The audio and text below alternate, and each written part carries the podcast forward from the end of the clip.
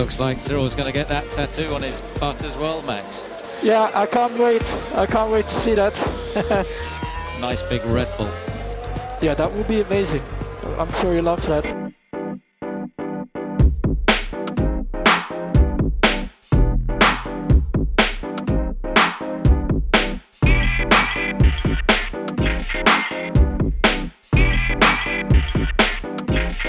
And welcome back to another episode of Really Grid. As always, I'm your host Matt. I'm joined by Jashan. Uh, just eating some wasabi at the moment, thank you. Nice. Spencer's here as well this time. Grazie, grazie. Forza Ferrari.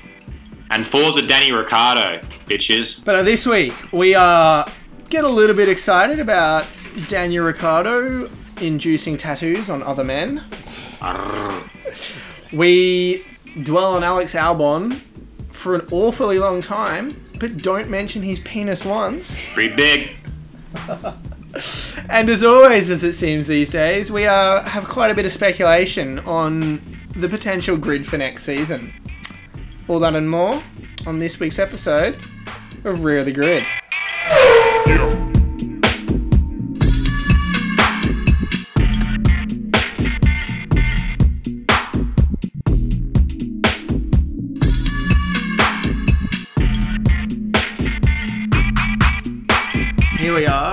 Week in review of the Eifel Grand Prix. An all right race, wasn't wasn't too bad. Um, same old, same old outcome. And I suppose Jishan, uh, quite appropriately, leads us to our this week's edition of Hamilton Facts. Mm. Pray tell us what he's done this week. Um, well, he failed to get the fastest lap, which I think is important to mention. Probably should retire, shouldn't he? And in doing so, you know, he failed to get the lap record, which he d- he does most weeks. So that was, you know, unfortunate for him. But he did match Michael Schumacher's record of 91 wins. Did he now? Yes, and he also got a new helmet, which he'll be Well, very happy about. Technically, it's an old helmet. True, a new old helmet. And uh, it's something to put up on his wall, you know, alongside the other trophies. You know, you got, you got Nico Rosberg's decapitated head is over there, and But but Rosberg beat him. a framed photo of Toto Wolff. You know, Signed. yeah, yeah, absolutely, yeah. With Toto's perfume on it as well. Sorry, his cologne. Yeah, yeah. cologne. No, he wears so you can cologne, smell mate. it and think of him. Mm. I bet he smells real good. He looks like he, he smells good, old Toto. Did you see? Um, he put up a nice, nice preachy post on like social media today or yesterday or something, talking about how um he changed his dog to a vegan diet recently, and it's like really helped Roscoe's health. And I was like, that's great, that's great, Lewis. Thanks for thanks for sharing that. I feel like dogs have historically eaten meat. He just does anything he can to make you think that he's a fuckhead, doesn't He he? really does. like, he can drive a race car, but dear God, he's a wanker. Ah. I like the Lewis Hamilton that was dating the Pussycat doll. Driving in McLaren with the fucking neon orange. Now look at him. great, great driver, and you know, but he has he has got one of the least like per- just per, for personal taste, he has got one of the least likable off track personas of anyone on the grid. I mean, you just you could tell from the very first corner that he was going to win this race. You know, like that first corner, he just he Well, pushes I Bottas mean- wide. Yeah, He's like, Bo- "Nah, mate, get out the way." I, but I disagree because then at the second corner, Bottas was like, "No, fuck you," and you pushed just- back in front of you him. You just tell don't Hamilton think- wanted this. I think Hamilton I think Bottas did as well. I, thi- this was Bottas's. I still think this was possibly Bottas's race up until the technical fault. He'd, he'd obviously had the lockup, Hamilton which had, had- he yeah, had the exactly. lockup, which had dropped him back, but he was still showing good, pa- solid pace. Like Hamilton had still passed him though. yes, I just, I just don't think there's anybody that can get into Lewis Hamilton's mirrors that's going to really worry him. But then on the flip side, uh, I think Nico Rosberg had a little video saying that anytime you had Hamilton in your reviews, um, that was like the most stressful like time you could have in F1. Like he's just like, like you said, just showing like after last race, he wasn't, he wasn't going to let this one not be a W, and hmm. yeah, he just. He just has another level that I think I don't know if he reserves it for certain situations or like you know it has to sort of come out. I mean, not that his lack of top form is you know too far from the top either, but yeah, from from the lights, it just seemed like Hamilton was gonna was gonna get the job done. Even though Bottas outqualified him pretty pretty handily, didn't he? Yeah. yeah. And Bottas's qualifying lap was very, very impressive. yeah, triple purple. Which is, I mean, that, that's that's still my one point. Yeah, obviously Hamilton, but Hamilton got past him when Bottas locked up, did he? yeah, They- yeah. Yeah. So Hamilton I mean, was like on his ass. I know, but Hammer, but and like, that's and I think it's a, it, that's the combination, right? Is he locked up because he had Lewis Hamilton just breathing down his neck? but you know, that's the we we can never say for sure whether or not Bottas would have been able to come back through, and whether or not.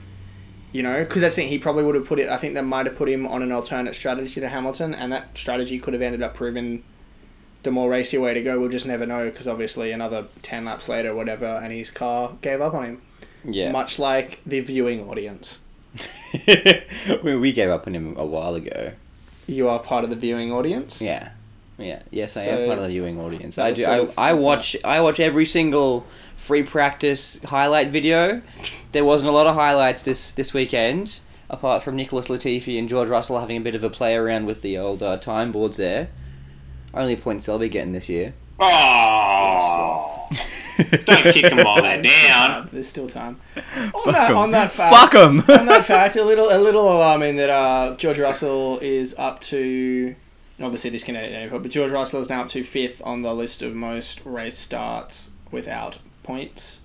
Yes. Um, he is only 12, 7. Some, he's, it's not a very. It's not a. Oh, no, It's it's 20 18. something. No, it was like 18 or something. it was twenty something, It's- I think it- I think. uh, total start, but like races entered and races started are two different things. Oh, Back in the day, okay. you didn't always qualify, so he's only like 18 races started. So sometime next season, if he doesn't get points by the middle of next season, he will have the most starts in Formula One without points. But obviously, that is an active statistic. You know, once you've scored points, you're no longer a driver to have never scored points. Really. Um, yeah, I know it's crazy. Shrewd. it's crazy. How it Very works like that, it? shrewd. Mm. Um, he had a mixed weekend. He was solid, but not spectacular by his standards in qualifying. And then he was having an okayish race until Kimi Raikkonen decided to use him as a brake. Oh no, Kimi lost And- control a bit. Oh, so Kimi He's not- makes a mistake, and it's ah, Kimi lost the control a bit. It's Yeah. not Kimi's fault. Okay. But George does anything wrong, and he's the worst driver in the history of the sport. Never said that. I mean, that. he's only You are half a once season again- away from being it, isn't he? exactly. Yeah. Exactly. Exactly. Thank That's, you. That's, Kimi made a mistake, and that's obviously a bad thing. But Kimi also has a fucking championship and twenty odd races, race wins. Agreed, but Kimi's So at the you end can't his career. compare You can't- Kimi Raikkonen to George Russell. No, I know, but you I've also been can't- saying all year that Kimi Raikkonen should retire, which apparently is not going to happen now. Well, why you don't retire from your hobby? That's not how hobbies work. I despise you. Well, you you you're you, you, impossible. you retire, but you know it's- he's never going to retire because you retire from a job, not from a hobby. He's And getting, is he not getting paid? But he says this is his hobby, yes. Okay. Well, so he he's viewing it as a hobby that he incidentally earns money for. So why is he going to retire from it? I'm saying I've been saying all year he should. Oh, he should. stop he should, racing he should, in Formula he One should. because Yeah. mistakes like this tarnish his legacy. I mean, It was a bad look. yeah, but like everyone's done that. That's that's not a Yeah, yeah, legacy. yeah, yeah, that's yeah, not a legacy tarnishing incident. You know, if he keeps you know racing and racing and it's just bad and bad. Oh and yeah, bad. sure, but like that. But it was it was unfortunate. It took Russell out of the race. He was, uh, you know, he was in a reasonable enough position. Mm. Um, I have literally no idea where to go. Yeah, George. Yeah, George Russell got knocked out. But yeah, like I mentioned Kimi Raikkonen will likely stay on. Helmut Marko, who obviously has zero ties to Alfa Romeo and Sauber, has has said that he believes that Kimi Raikkonen will partner Mick, Mick Schumacher next year. And I think it, I think at this point that it, the cat is pretty much out of the It bag. looks like the Alfa be Romeo happening. pairing is going to be Raikkonen and Schumacher. Yeah. Um, and it looks, I think, increasingly likely that it will be Nikita Mazepin at Haas, and I think Mm. maybe with Shwartzman alongside him. Yeah, you think they go the, the double drop? I think You so. don't think Romain Grosjean has worked his way into the back into the team there I mean, with his points He, he did. He, he finished in the points. It was a good weekend for Grosjean and Haas. It was an impressive drive. He, I mean, he celebrated in impressive style with uh, two pints. two, yeah, two Double- points for double two parked, points. so- Yeah, yeah. Completely flipped my entire image on Grosjean. I think that's what he's doing. I think that's what he's doing. That's a smart thing. I think he's starting to see like the writings on the wall, um, and he's never going to be like the guy. But if Grosjean can become the mentor for a young F2 driver coming through the ranks, that could extend his driving career by you know anywhere from three to five seasons. Which with the money that they're earning, even the lowest earners are still earning a pretty um, pay packet. I would say that that would be a huge thing. I think if you look at that pairing at Haas, who yes, obviously Grosjean has had his many misadventures, but if you look at Grosjean and Magnussen, which who do you want to mentor your young driver? Hmm. I'm pretty sure it's a fairly easy. You're picking Grosjean. Nothing in Kevin Magnussen's personality says yes. I'd like to mentor a youngster, and I'll give him great advice. Yeah, and Grosjean's been through the thick of it. Like he, like you know, it's not necessarily like a, a partnership of you know Schumacher and Rosberg of like these were the things that I did right. It's more these are the things that I didn't do so well, or these are the things Yeah. that like went pear shaped for me. Don't do these things, and you'll be doing better off. And Yeah. like you said with the personality. Grosjean is way more likable than Kevin Magnussen. And Oh, that's yeah. nothing against Magnussen. Magnussen is just a bit of a, a wet blanket. And at least, Yeah, like on that drive to survive, Magnussen just always seemed like whiny and bitchy and everything else. He's got a very Grosjean, abrasive he was just personality. angry. Yeah. Whereas, and I think I think Romain Grosjean is someone who would actually get a lot out of and take great satisfaction from imparting something back on the next generation of drivers. Mm. Oh shit, yeah. And as you said, that's the thing. If he knows it's short him up for a seat for another three seasons, and you know gives him a purpose, and because the other thing is, I just don't know whether he's got his heart in it to keep, tro- you know, trundling around in a horse at the back of the field. But if he's doing that, and you know potentially like you know, mentoring a Robert Shwartzman, and then in Yeah, man. 30 years' time, when Shwartzman's a three time champion or something, Grosjean can look back and tell his grandkids, hey, like, you know, I taught him that I taught him his first tricks of the trade. That's something he could probably look back on with a lot of satisfaction. So it gives him a reason to be there.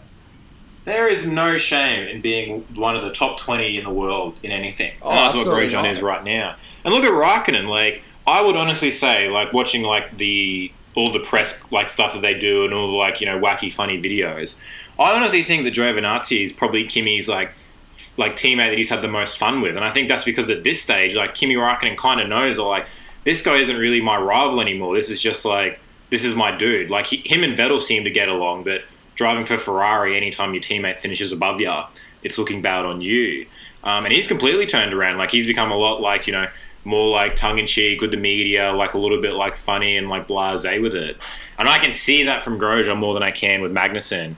And Yeah. what I do with most people is like, would I enjoy having a beer with you? And I think I'd have much more fun having a beer with Grosjean than I would Magnussen. Therefore, You've got so many things you could talk to Gro. And Gro, I think Gro, I mean, Grosjean strikes me as a man, like, uh, I, I don't want to say a man of culture, but like, you know, like, the Man of culture. There's, there's, things, there's things you could talk to Romain Grosjean about. He feel he strikes you as having like a diverse set of interests and like lots of different stuff you could talk to him about. Whereas To Kevin read between the like- lines of what Hume is trying to say is, how many girls have you slept with Romain? A lot. I thought so. Is this I mean, that's before de- or after the haircut? Both. Ooh, I see. I That's see. de- that's definitely one of the things you could talk to him about. Whereas you know, Kevin Magnussen probably just keeps his in a nicely well organized spreadsheet. You and just- K-Mag can talk about beard fashion, though. He'd just tell me to lick his balls and then walk away. Yeah. Sorry, I love that suck stat. suck his balls. Yeah, Big difference. He's, he's got a bit of anger to him, you know, punching doors. You do not fuck smash my door. Tell him he doesn't. fuck oh. Romain Grosjean can teach Shwartzman or Mazepin how to drive dangerously and crash into people. It'll be very interesting to see how that develops. and you can raise them to be the next head of the union as well. Hey, there you go. Yes, what we, what we want is a Russian in charge of things. You got? Are you seriously bringing race into this right now, dude? Yes. You're you are you are disgusting. You honestly you appall me. We had a Russian this week get absolutely fucked by a Thai Is Russia a man, race? And you're trying to say that the Russians are the enemy? Yes. Come on, Matthew. Come on, Matthew. Kvyat's the victim. Kvyat is the victim. He's just trying Uh, to race. Kvyat hasn't been the victim since he came into Formula One. But has he torpedoed anybody this year? No. He's just racing. He's doing his thing. The car. will- Objection. He torpedoed himself in Great Britain. That was a that was a tire failure, Matthew. I'm starting to think that old Deshaun here might be getting a little bit of uh, Eastern sponsorship, if you know I was gonna say, mean. he's, always, is he, is he, What is do he, He he asks subtle, pretty bloody switching quickly whenever that R word happens. Wait, Deshaun, just like, just completely off like your own chest. What are your thoughts on communism? And go. I'm not a huge communist, but I do think Oh, not a huge fan of the commies, but um, I'm I'm actually a big capitalist guy. I'm I'm here to make money, and that's what this podcast's all about: making cash money. yeah. And the money opinion is that Danny Kvyat has driven very well since I want to say Italy. Yes, he's he, he scored points twice in a row. Yeah, He was looking good, Yeah. and then this week, you know, he's trundling along. Has a bit of a has a bit of a mistake there, and then Alex Albon's just like swerve, aloe, off you go, bud. I'll give you a moneyer opinion though. You do driven realise that if if oh, Gasly, Oh, yeah. if you take away Gasly's win, he still scored double as many points as Kvyat. Oh, I, I know. Pierre Gasly has scored. No, I think he now has three times the points of Danny Kvyat. But 80 we all know that 20%. Gasly is arguably the driver of the season so far. Yes. He's like, I mean, you know- okay, but I think the thing with Danny Kvyat is he's not a bad Formula One driver. He's more than serviceable, but to a certain extent, He has reached his ceiling. like, and especially, especially in, and uh, if anything, Kvyat might get unlucky in that he is in an era where we're possibly about to be blessed with a, and we already sort of have been in the sense of George Russell, Lando Norris, and on select select weekends Alex Albon, but we're about to be blessed with a, by the looks of it, a wealth of riches in terms of young drivers in Formula One. Mm-hmm. I mean, that's And not that's even counting. that's the kind of uh, era Charles. where being mm, serviceable just doesn't get you No. by. Any other error, if you're serviceable, you can end up with a 15 year career in Formula One because you're a steady hand and you can just bounce around in lower end teams. But because Kvyat's part of the Red Bull Academy, and because I don't think that's what any of Williams, Haas, and Alfa Romeo wants at the moment, they're much more interested in getting in some youth no. his time uh, like unless unless Gaz the only way Kvyat is staying on the grid is if Red Bull is going for the option of re-promoting Gasly and Albon is completely out of the sport because otherwise I'm pretty sure they're bringing someone into that AlphaTauri seat and it's not going to be at the expense of Gasly so Kvyat No. is done and I no would other be seat in the grid. surprised. I would I would be surprised at the end of the season if Perez doesn't have a, a seat and Kvyat does. Because like if Perez is on the market at the end of the year, AlphaTauri have to do whatever they can to bring him. I in. agree. And like if a guy like Perez is going to be like a free agent, it doesn't bode well for your I mean you got Hulkenberg as well for your Yes. Yeah. We'll get to. exactly. You got two guys on the outer looking in, um, and at the moment, what we've theorised that there's potentially a Mercedes spot, but I doubt it. Um, there's a Red Bull spot. There's two Alpha spots, and I think the bottom three teams all their. Oh no, Williams have their drivers Yeah. Signed that- until so next in year, theory, right? there is still two. There's two seats at Haas. There's a seat at Alfa Romeo because I'm pretty Seated pretty Alpha, sure Kimi is locked in without having It, said it he's looks locked like a seat it's at Kimi and Mick Schumacher. a seat at Red Bull, Mercedes. Yeah. yeah. There's there's five open spots. We would theorise. And okay, and that includes having to fill them with Albon, Perez, Hulkenberg theoretically, and then the youngsters. Hulkenberg. Yeah. So that leaves only if those three guys are in, that leaves only two young spots to come in. We're assuming that Mick Schumacher is taking one of those, so that means that there would be one spot. Because it like unless I don't know, like the only thing I could see is that Perez and Hulkenberg wait because they don't want to be driving for one of those like lower class like teams. I could see Perez maybe doing that, but I feel like with Hulkenberg, I think he just seems to be the type of dude where if there's a spot that's open, like he'll just take it and run with it. I think I think to be honest, at the end of the day, the way it is shaping up, and if Ma- if it's turns out that Mazepin's daddy's buying Haas, and they also want to go with youth and Robert Shwartzman, or keeping Grosjean as like a mentor, but like unless one of Perez or Hulkenberg goes to Red Bull, I don't see a scenario where both of those guys are going to be on the grid next year because the Alfa Romeo seats are gone, so that leaves and like unless the only way this changes is if this pay dispute between Hamilton and Mercedes actually boils over to the point that Lewis says, you know what, I've won seven titles, I've won the most races in history, I could keep setting the records, I would like to keep setting the records, but also I could literally go off and do anything else I wanted in my life and get paid mint for it. Fuck you, I'm out. Hmm. And then suddenly, obviously, that he probably sees Russell le- or or an elaborate play for Gasly, or Verstappen maybe if he's unhappy. But that hmm. sees that someone someone suddenly leaps up to Mercedes and that opens up a seat further down the grid. But if that doesn't happen, Alfa Romeo is full. There's maybe one seat at Haas that goes to Perez or Hulkenberg. That's the only spot if they don't get that Red Bull, I guess maybe AlphaTauri seat. But I'd imagine the AlphaTauri seat will be to a young driver. And considering, um, don't know whether you saw this weekend, uh, Yuki Tsunoda Yeah. was at the factory getting a seat fit so that he can do. I think that was just so He's he doing the young driver test. Yeah, at and Abu Dhabi. I thought he might have been going to do some sort of running. And he had a shakedown. He's going to have a shakedown at Imola. in yeah in a An um, old Toro older, older spec car. Um, but you'd think that is all part of the process of assuming he would get his super license. And I'd imagine, based off the way the rules have changed anyway, if Yuki Tsunoda comes fifth or something, they could probably be like, ah, you know, 2020, weird year, and wave some cash and get him Yep. super license. So I think I, I'm starting to swing back around to I think Yuki Tsunoda's in that seat next year. That is li- Which- likely. which you likely see our, well, maybe Albon and, and Verstappen will leave Red Bull, but then AlphaTauri likely Gasly and Tsunoda. But Yes. the, the the asterisk is that Honda is just fucked over Red Bull. Maybe they think to themselves, you know what, screw it, we'll just l- fuck him off, even Yeah, if he is but- the most talented guy. I think uh, that's the. I think the sort of the opinion we're seeing with this even that they're possibly they've gone. You know what? He's actually good enough. You know, we'll just poach him off. Like poach him off Honda. He's got. He's warranted his spot. He he's part of our academy because like he is technically kind of in the Red Bull academy because those two things are fused at the moment. I think. Um, so that's the thing. I think the only spot for Perez or Hulkenberg in terms of the greater Red Bull family is that actual Red Bull seat, and it does.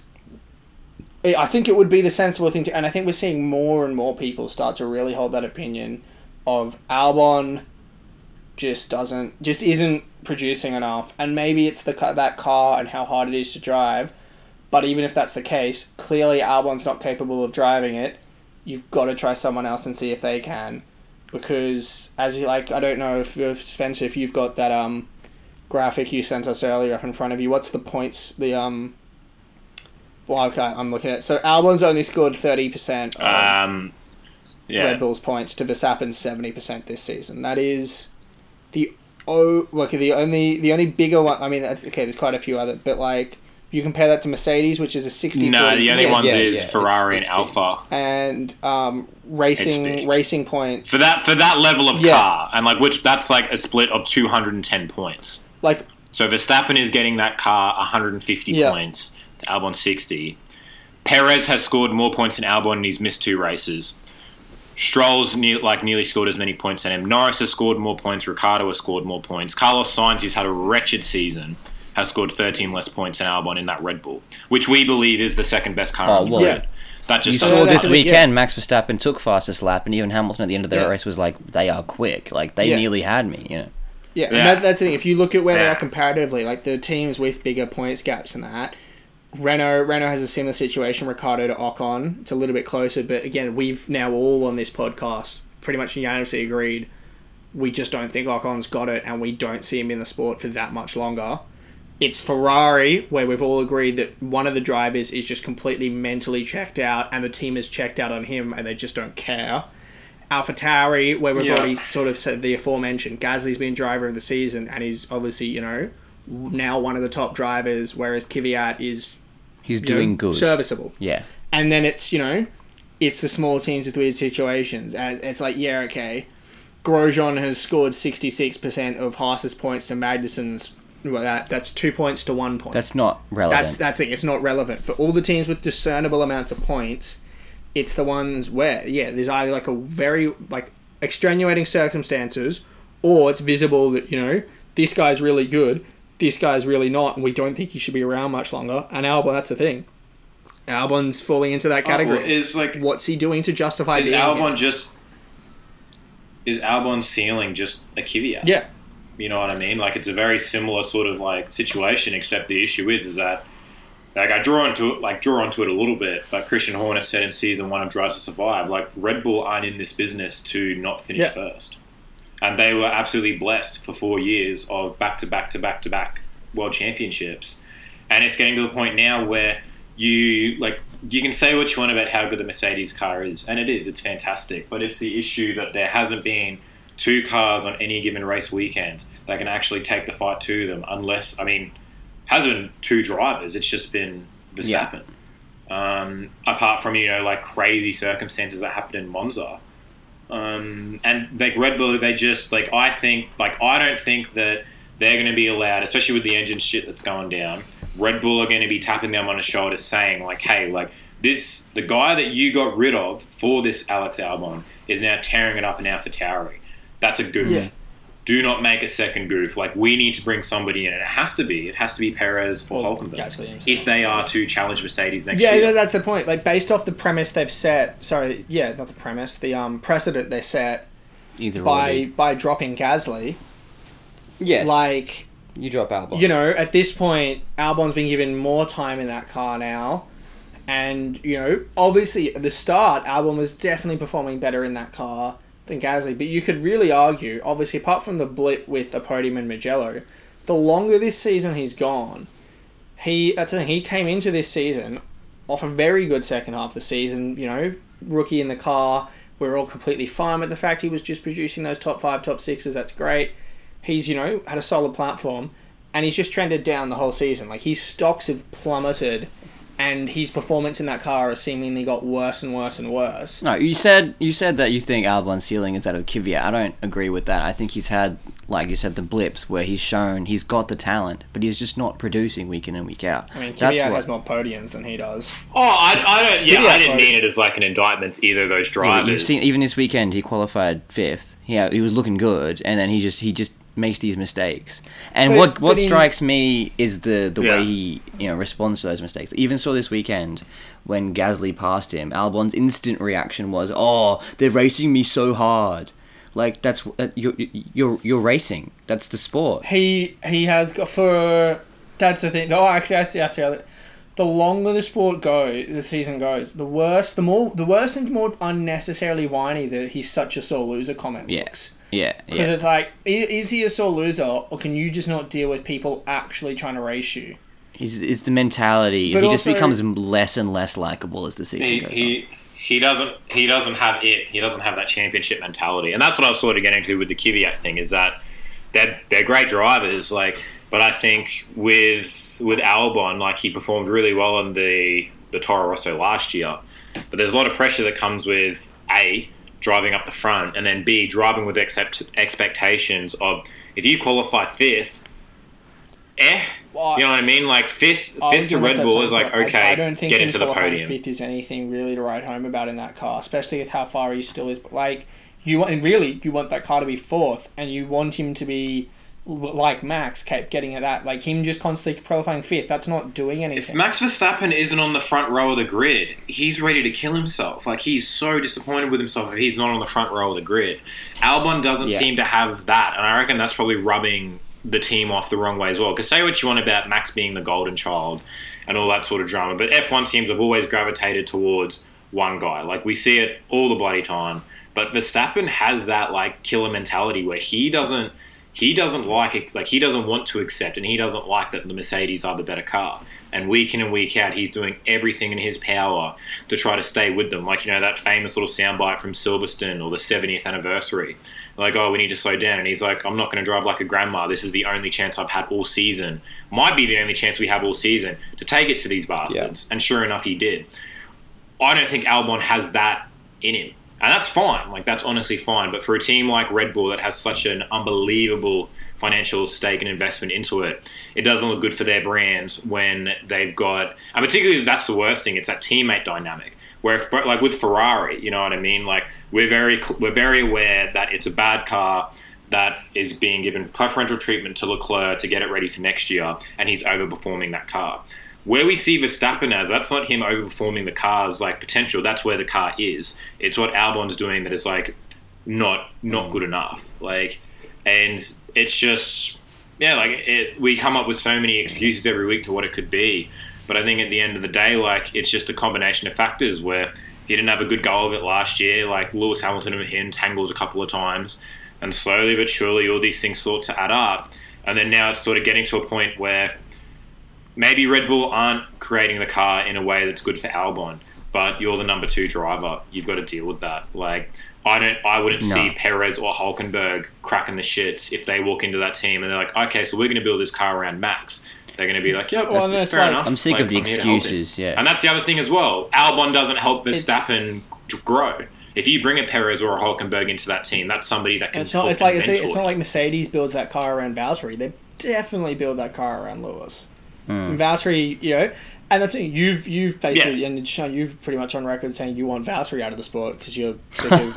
I think him. he could take a year off. He he's my, like he's head and shoulders above Albon with what he's contextually doing in his Yes. car Yes. and that like you know he's at least able to on his day beat his potentially greatest of all time teammate albon on his day might close that gap to only two tenths of a second a lap Mm. and that's just not good enough No, yeah, I've been making excuses for Albon all year. I'm, I'm a bit tired of it. It's just you can't do it every single week. And the the, the move he did on on Kvyat this week was just bad. oh yeah i, I said i actually that's we watched that just before starting recording this and i you know every i said to you every time i watch it it just looks worse and what you just where was he going Yeah. What did he? What like?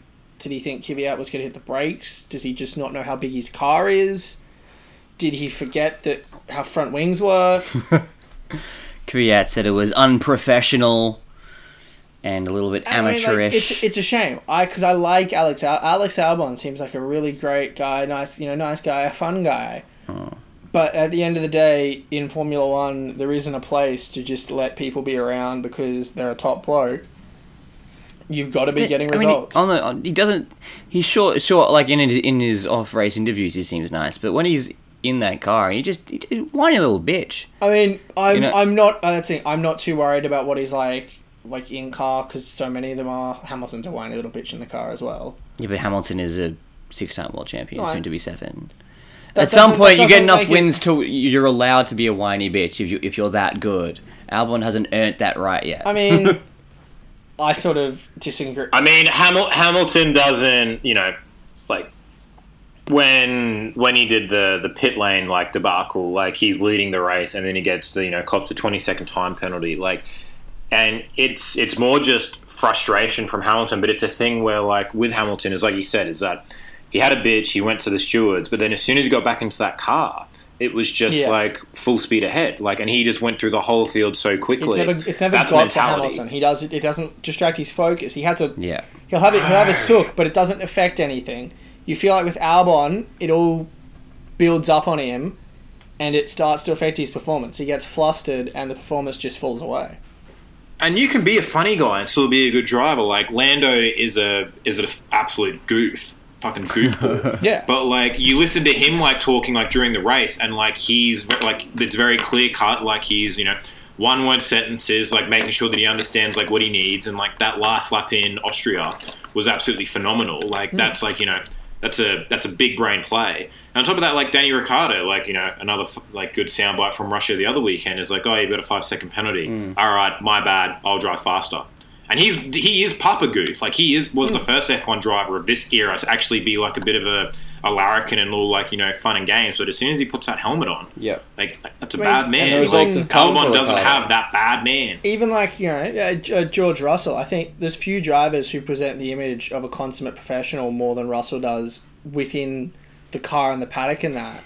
But then away from the track, he does. He's not. He's not that Ricciardo and Norris level of being like a larrikin, but like larrikin. Russell has a very obvious great sense of humor. You watch him on the streams and stuff that he was doing with Lando and Alex and Charles and all of that. And he's got a very funny, per- or in like the rookie, um, rookie of the year video from last Yeah, year yeah, yeah. Yeah. And that. Now, but I'm sorry, Russell has a great sense of humor in that, but he gets in the car and it's just pure focus. And you see the results come for those guys. Like Ricciardo has now finished five races in a row above sixth. Yeah. And obviously he gets his first podium podium of the season and at Renault. Hmm. You know the results are coming for these guys who just focus and get get the job done. And it's, yeah, not Oh, and with that as well, like Ricciardo is getting the um, McLaren seat next year. Mm.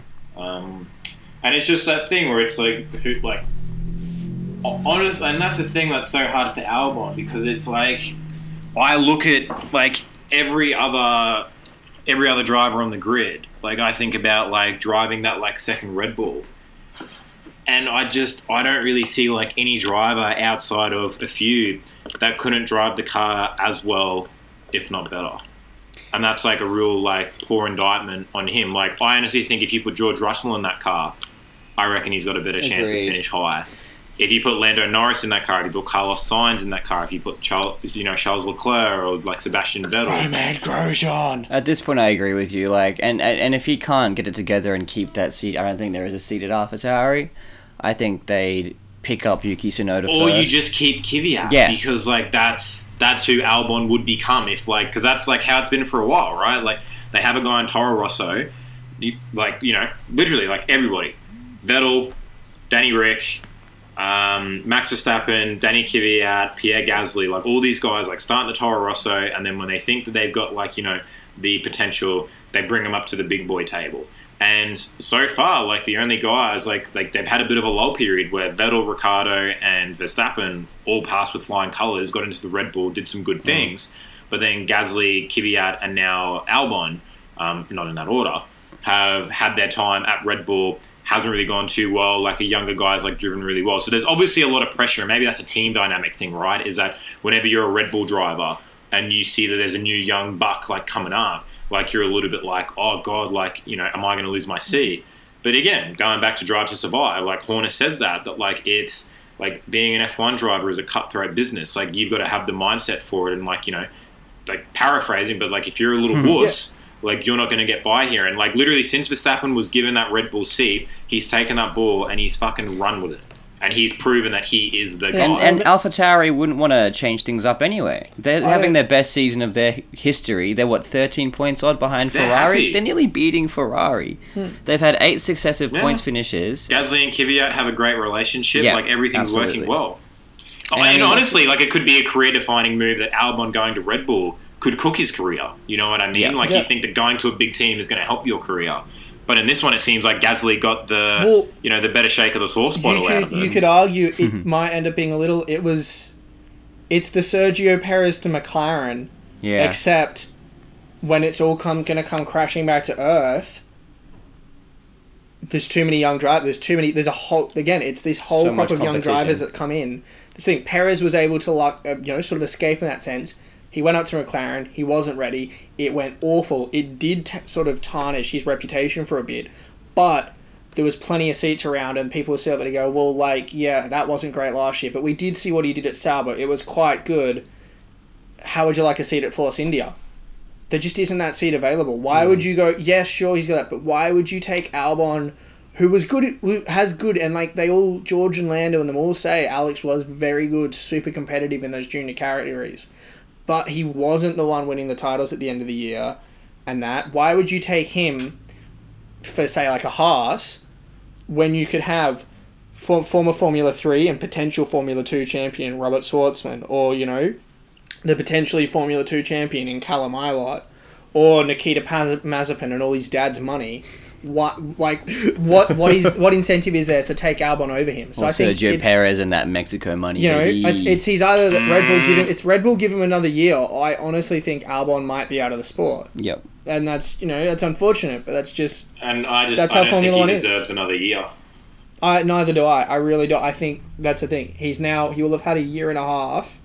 He's not developed, and that's the thing. Like he did fine in the half a year with zero expectations, but he is showing nothing. And you know, Red Bull Red Bull is too cutthroat for that. You have to perform for them. You have to succeed, and it is again. We know it is possible. We've seen Mark Webber was able to give Sebastian Vettel a run for his money. Daniel Ricciardo, yeah, Daniel Ricciardo left the team, but he didn't leave the team because he was, you know, couldn't couldn't take it to Verstappen or you know that fight was too hard. He finished left third in the because he, Championship he wanted to be the man as well. He just wanted to be the man. But otherwise, like he was, you know, him and Verstappen were always very close in the championship. They were always going toe to toe. They were, you know, can you imagine? You that's the thing. Ricciardo and Verstappen ran into each other in Azerbaijan. You can't imagine that happening with Albon and Verstappen because they're just never on the same piece of racetrack. The only way that happens is if Albon messes up so badly that he hits Verstappen whilst getting lapped. It's the only way they're going to be on the same piece of racetrack. yeah, that's that's fair. It And seems yeah, like like, that they- second don't- seat of Red Bull's curse. I don't see him at AlphaTauri because they've just had eight successive points finishes, which is their longest, including their history at Toro Rosso and at Minardi. And that is obviously Gasly, but it's also Kvyat's just consistency. And one thing Albon is not is consistent. No. He is the definition of inconsistent. So. He and he tries too hard as well. Like I think Kvyat, like he's like he's a very like not conservative in that bad sense, but like he understands what it does mean to con- continually like finish within the points. And this year, like he's really impressed me with his ability, like in both senses. Where like I think in Monza. Um, he was being held up a little bit by Gasly, and he asked if he could go around. They're like, "Oh no, that's not really in the strategy." And he was just like, "Oh yeah, fair enough. Like you know, I'll just I'll just keep driving." He's Like- embraced the number two role. yeah, and like that's and that's what I think Red Bull Red Bull are lacking, and I think that maybe I don't know Danny Ricciardo did some hoodoo voodoo like curse on it before he left, but for whatever reason, like maybe because he's younger, maybe because he rubs people off the wrong way, but like any driver that comes in there is immediately comparing themselves to Max, which like you should be doing, but like what I think is more important, it's like with a guy like Verstappen, it's the same level of a Schumacher or a Hamilton.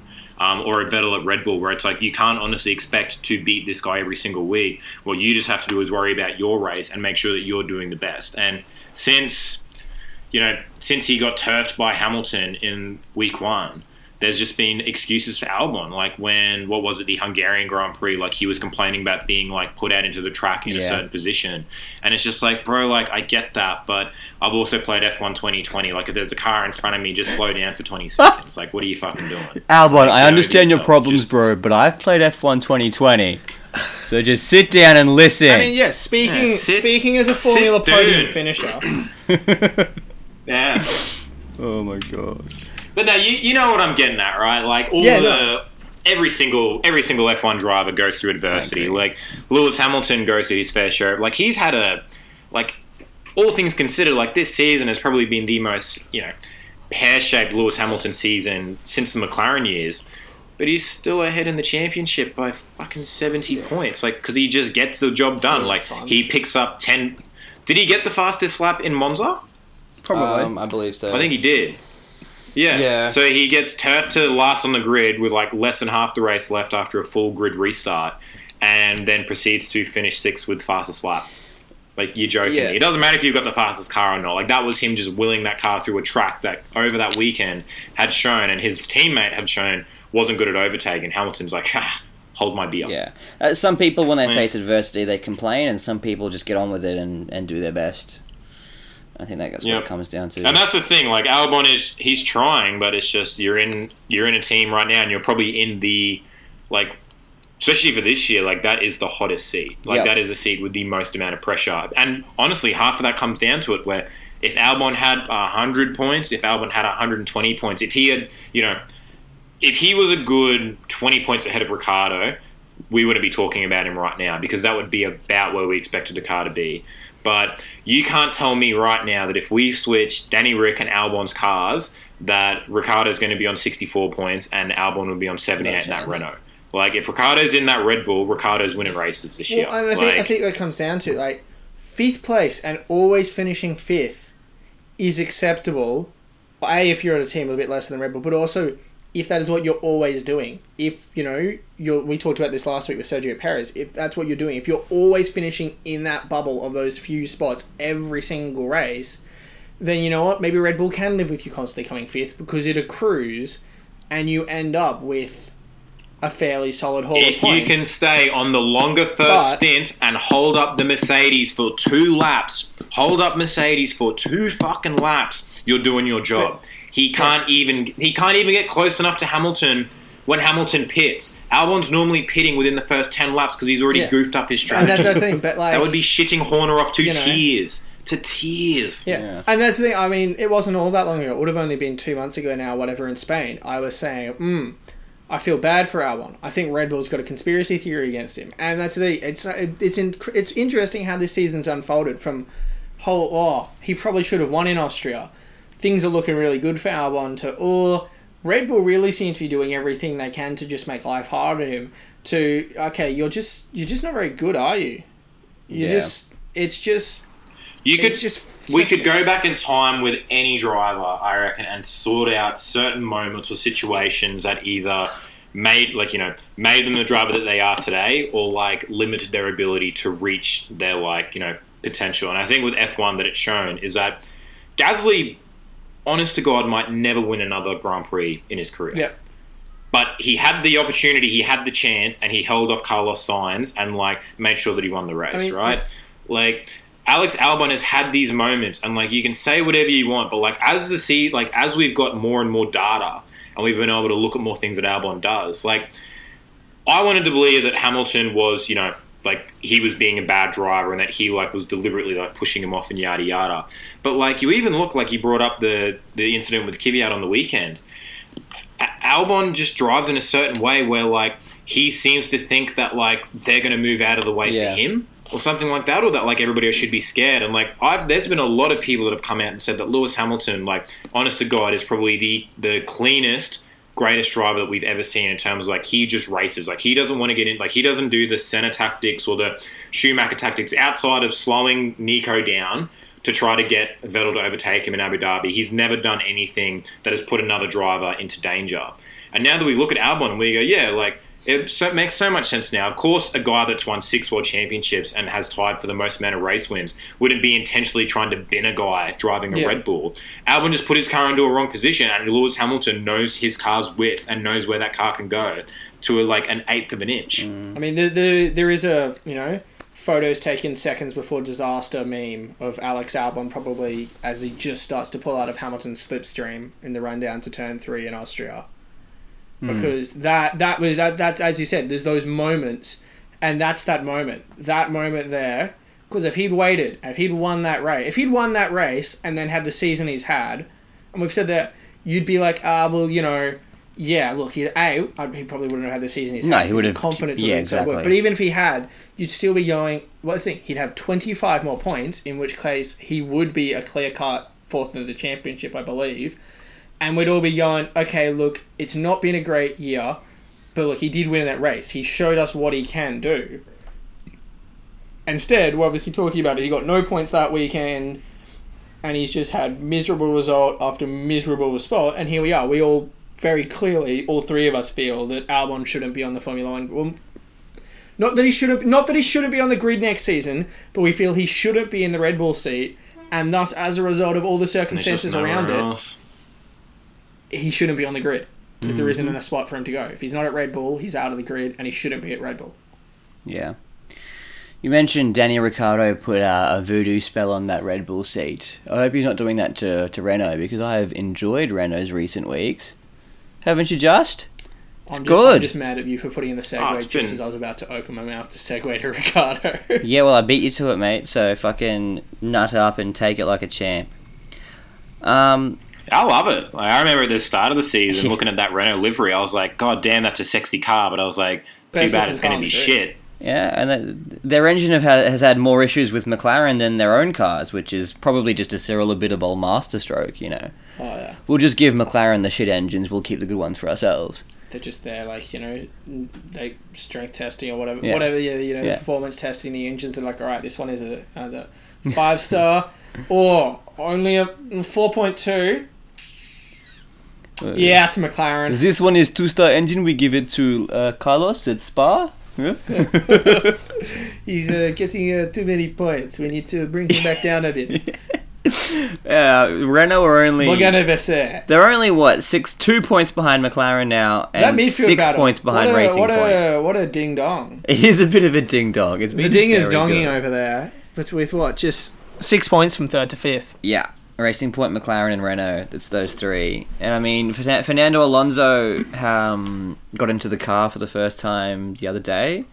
You know, he's not a man to mince his words. He was very positive. He was like, you know what, I haven't settled in quite, you know, entirely just yet, but he, he's feeling it. He's like, Well, as I said, it. I think I mentioned, yeah, Ricciardo has said um, Hmm. that it's no longer a hit and miss car. Yeah. Now, on that top point, we should probably mention it because we haven't really addressed it yet. And we're all Australian, and we're being very, very un Australian right now. But Cyril Abiteboul is getting a tattoo. yeah. and that's the biggest deal in Australian motorsport in for about two years. That's harsh on Ollie Piastri. That's a fair point. But yes, obviously Ricciardo, finally, finally, we were getting a little bit worried when Monza came and went, and it didn't happen. They looked like they'd taken a backward set from Belgium. It was even more concerning when he had it in the bag at Mugello and somehow lost it out to the worst driver on the grid, Alex Albon. but Daniel Ricciardo has his first Renault podium, first podium since he won in Monaco in 2018 That's right. it was a great day to be Australian. It was a great but also awful day to be Cyril Abiteboul, which meant it a great day to be anyone else who exists on this planet. Yeah. Yeah. Just good all around. It was good all around. Spencer.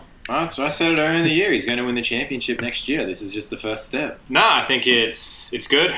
I think Renault would probably prefer if um, Ocon was leaving and Ricciardo was staying. Um, but I think you know, obviously Ferrari not being there this year, two less cars they have to worry about. So, like we were saying, that six points between uh, Racing Point, McLaren, and Renault has definitely um, closed the gap. But um, it's it seems like Renault have definitely been like the the smoky. I think from the start of the season in terms of if you were to ask me which car I think would improve the most from week week one to now, I probably would have put all my money on the McLaren.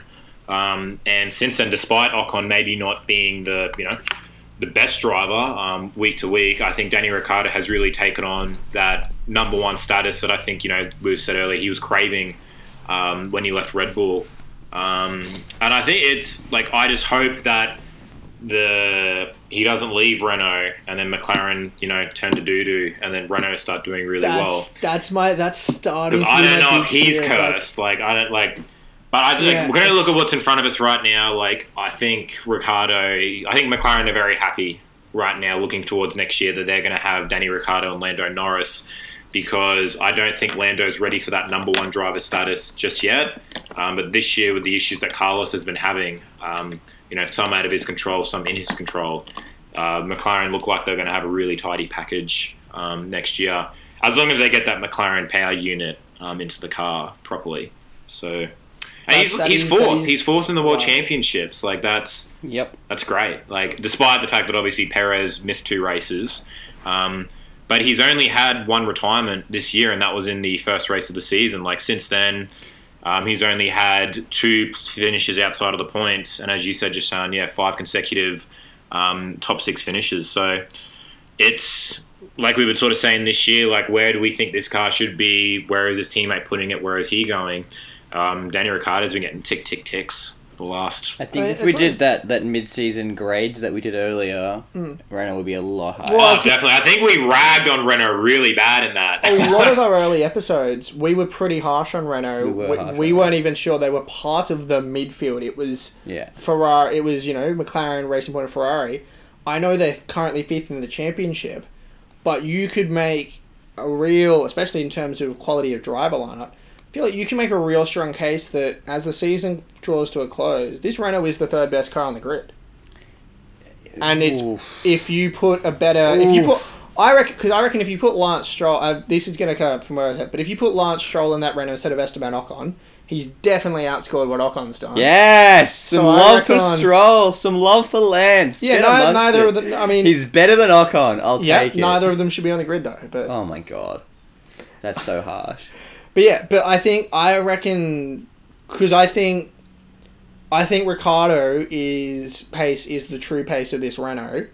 Maybe true pace plus only a little bit, but Ocon's is the true pace minus like let's say Ricciardo is the Renault's true pace plus two, Ocon's operating at like true play, pace minus ten, and I reckon that's probably the biggest swing out of any of the six midfield drivers.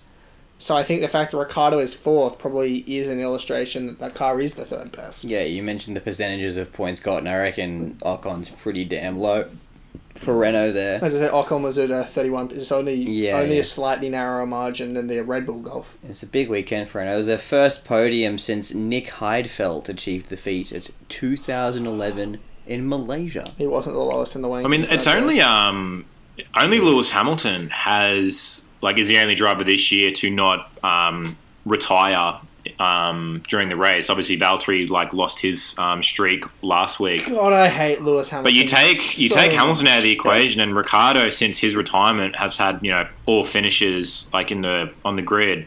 You look through the rest of the pack, and that hasn't been the case for a lot of drivers. Um, I know like Lando and Albon this week as well actually lost their um, perfect finishes record.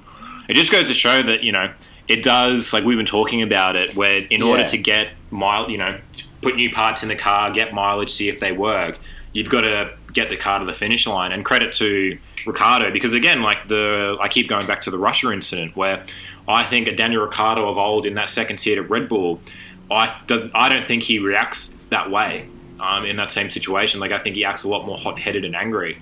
But you can sort of see him like maturing and growing as a driver. And obviously, I'm dead shit biased because I love the bloke and he's an Aussie.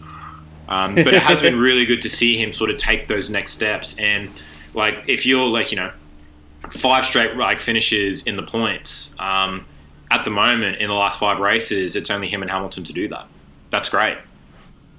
He's he's starting to once again show just that ability that we all knew Motherfucking honey badger. The fact that he is he he is someone who deserves to be in that discussion of you know someone who is capable of Tier two driver. He's 100% in the tier two driver category. he he should be. I, I mentioned earlier if the whole like Hamilton suddenly doesn't leave, he if if Hamilton was to suddenly I'm sorry bail on Mercedes, again Ricciardo is someone who should be in their frame to attempt to buy him out of this contract he's just signed with McLaren. Mm. Because he would produce the results for them. Will the tattoo just be a honey badger? Just be that cop out, or what do you what do you reckon? I'd love him to bring hoping McLaren to the it glory is years. just I'd fucking A froth that. full, a f- like a, f- like a full like cheek-sized tattoo of Ricciardo's face on a Bilderbull's cheek. just on his face. Yeah, I, I don't think that's going to happen. It- It'll be on his like it'll be on his arm somewhere or something like that, or maybe on his calf. or just like a f- like a full size face, like full size whole butt cheek, just Ricciardo's Yeah, face. no, I, I can see it happening. At the end of the race, I think you know Max got the fastest lap, got the second, and Christian Horner just comes through and yeah, and Daniel got P three, so Cyril's gonna get his tattoo, and they just both had a little cheeky They did, they did. They hate him too- so. Oh man. um, again, I think that obviously we talked about it a bit, but you know, it does. The consensus seems to be that um, we won't be needing, um, yeah, the Red Bull won't be needing to go back to Renault. They will be able to work something out, whether it be finding another big that or finding a small market like a you know independent supplier Kia. buying out no no like a Cosworth or something and buying Yeah. out the intellectual property of Honda's engine and then Okay. just effectively repackaging that as you know a Red Bull Cosworth or Red Bull Mecachrome or Red Bull Dave's Auto Shop. Red Bull Dave's Auto Shop does have a ring to it. It really Actually, does. That's really good. Okay, well, fair enough. But yeah, that that that midfield battle is so so reasonable. It's just it's just a pleasure to watch each like each I will week. say um big shout outs to me for making a point about Sergio Perez um, being on track to sort of top the midfield, barring maybe Ricciardo, based off the points he'd been scoring in the races he was in, only being down at the bottom of the midfield because of his two race stint on the sideline. He has in one round leapfrogged that entire midfield to now only be behind Ricciardo. Yeah, he killed it. So um, I am clearly a Nostradamus. that's the that's what you went for, Nostradamus. Yes, Nostradamus. Okay, fair enough. I, I can respect that.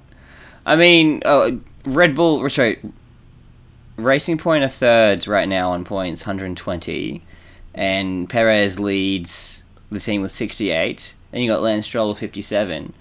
And then the king, say, yes. the beast, the god, on, Nico on the Hulkenberg topic has of 10 Racing Point, points. before we wrap this all up, we Mm. should really pay homage to the man himself. We've only been going for an hour. We I can know, keep going. No, It's no, no, I know, but I mean, we've got. I think we've just about covered everything. Yeah, yeah, yeah. But that's what we need to pay homage to the man himself, Nico Hulkenberg. Obviously, Lance Stroll woke up on um, Saturday morning with a bit of a cough because he's a little bitch. You, you Um, don't need to kick a man while he's down. He might have Oh, had food poisoning, do. mate.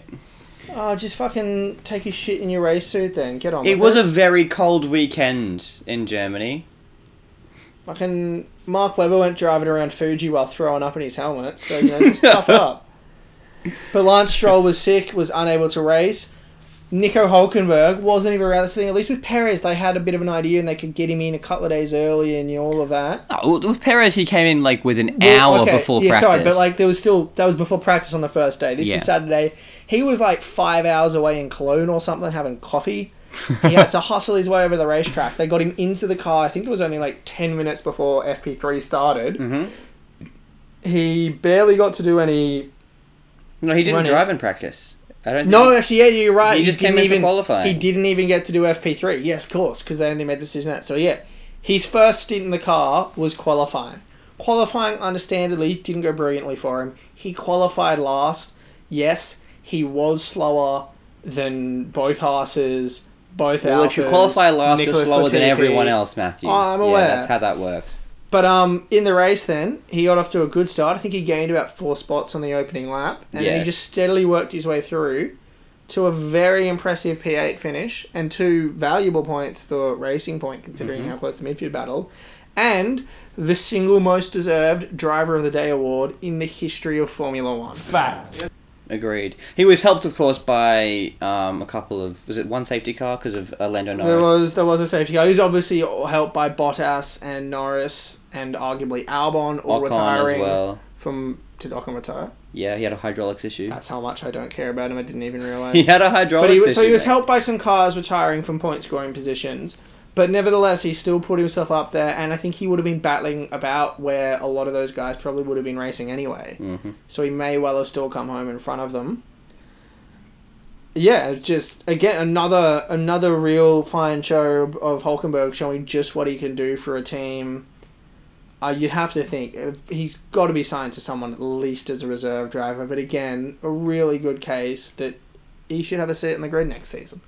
He's now had the same amount of top eight finishes as Sebastian Vettel this year. He's outscored him in the last five, seven Grand Prix. He's only seven points behind him in the championship, despite having competed in only two races. That's hilarious. I mean, yeah, we, we mentioned last week that Haas are considering 10 drivers for their two seats.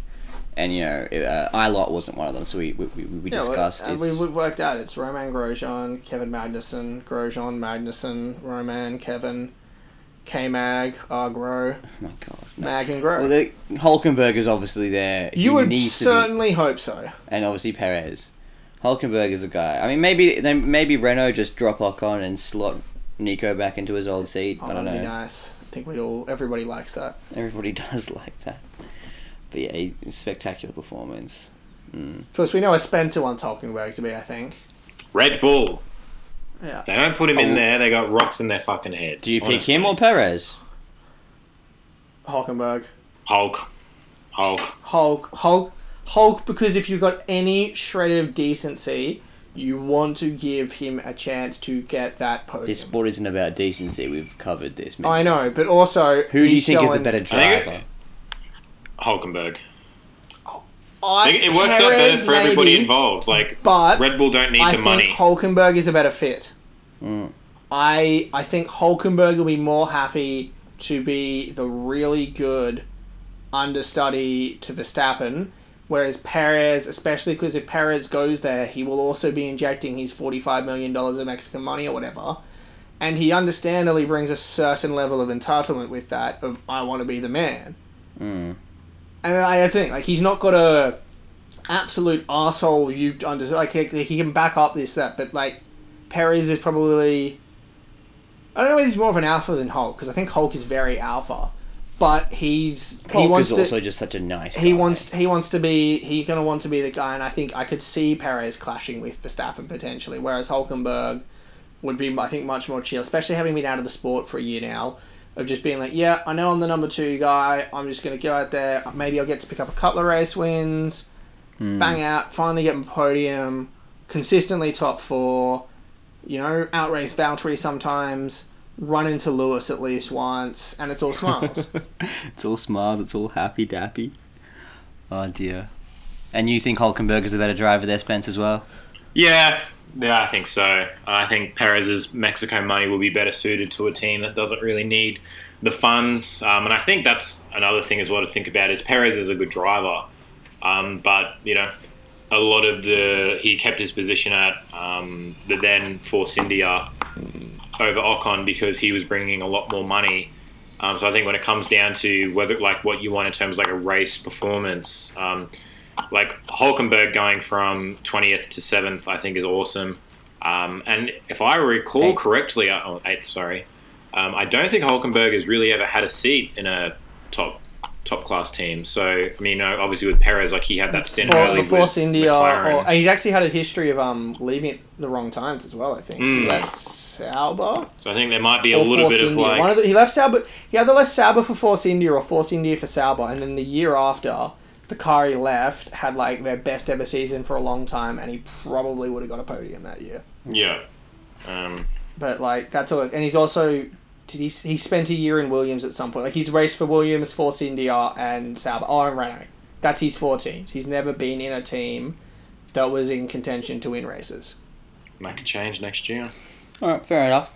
And Hulkenberg's the unfortunately- choice there. I can, I can, I can agree with that. Couple quick things. I think um, the McLaren engineers need to talk less. That's something I learned on the weekend. They do, but every if you listen to enough, every single driver has that moment of "Don't talk to me while I'm racing." Like Yeah, uh, but they all both, both of them did. they did both. Yeah. Yes, And Valtteri Bottas needs to go back to church because after after Mugello, he went to church straight away to pray away his bad luck. He wins Russia. Clearly, he didn't go back to church because I didn't realize Valtteri Bottas was deeply religious. I don't, know, he was he was after Mugello. Fair enough. Maybe it was just desper- desperation doesn't- brought him to the Lord. Desperate times could be desperate matches. Yeah. I think he'd better serve just actually never mind. uh, well, I think in that case, that brings us to the end of another week.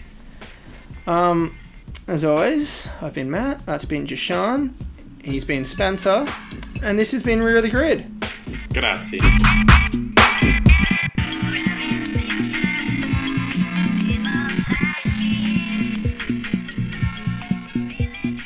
It's win number 91. The record is equalled. Schumacher and Hamilton, the most successful drivers of all time in terms of race wins. Hamilton takes the Eifel Grand Prix. Get in there, Lewis.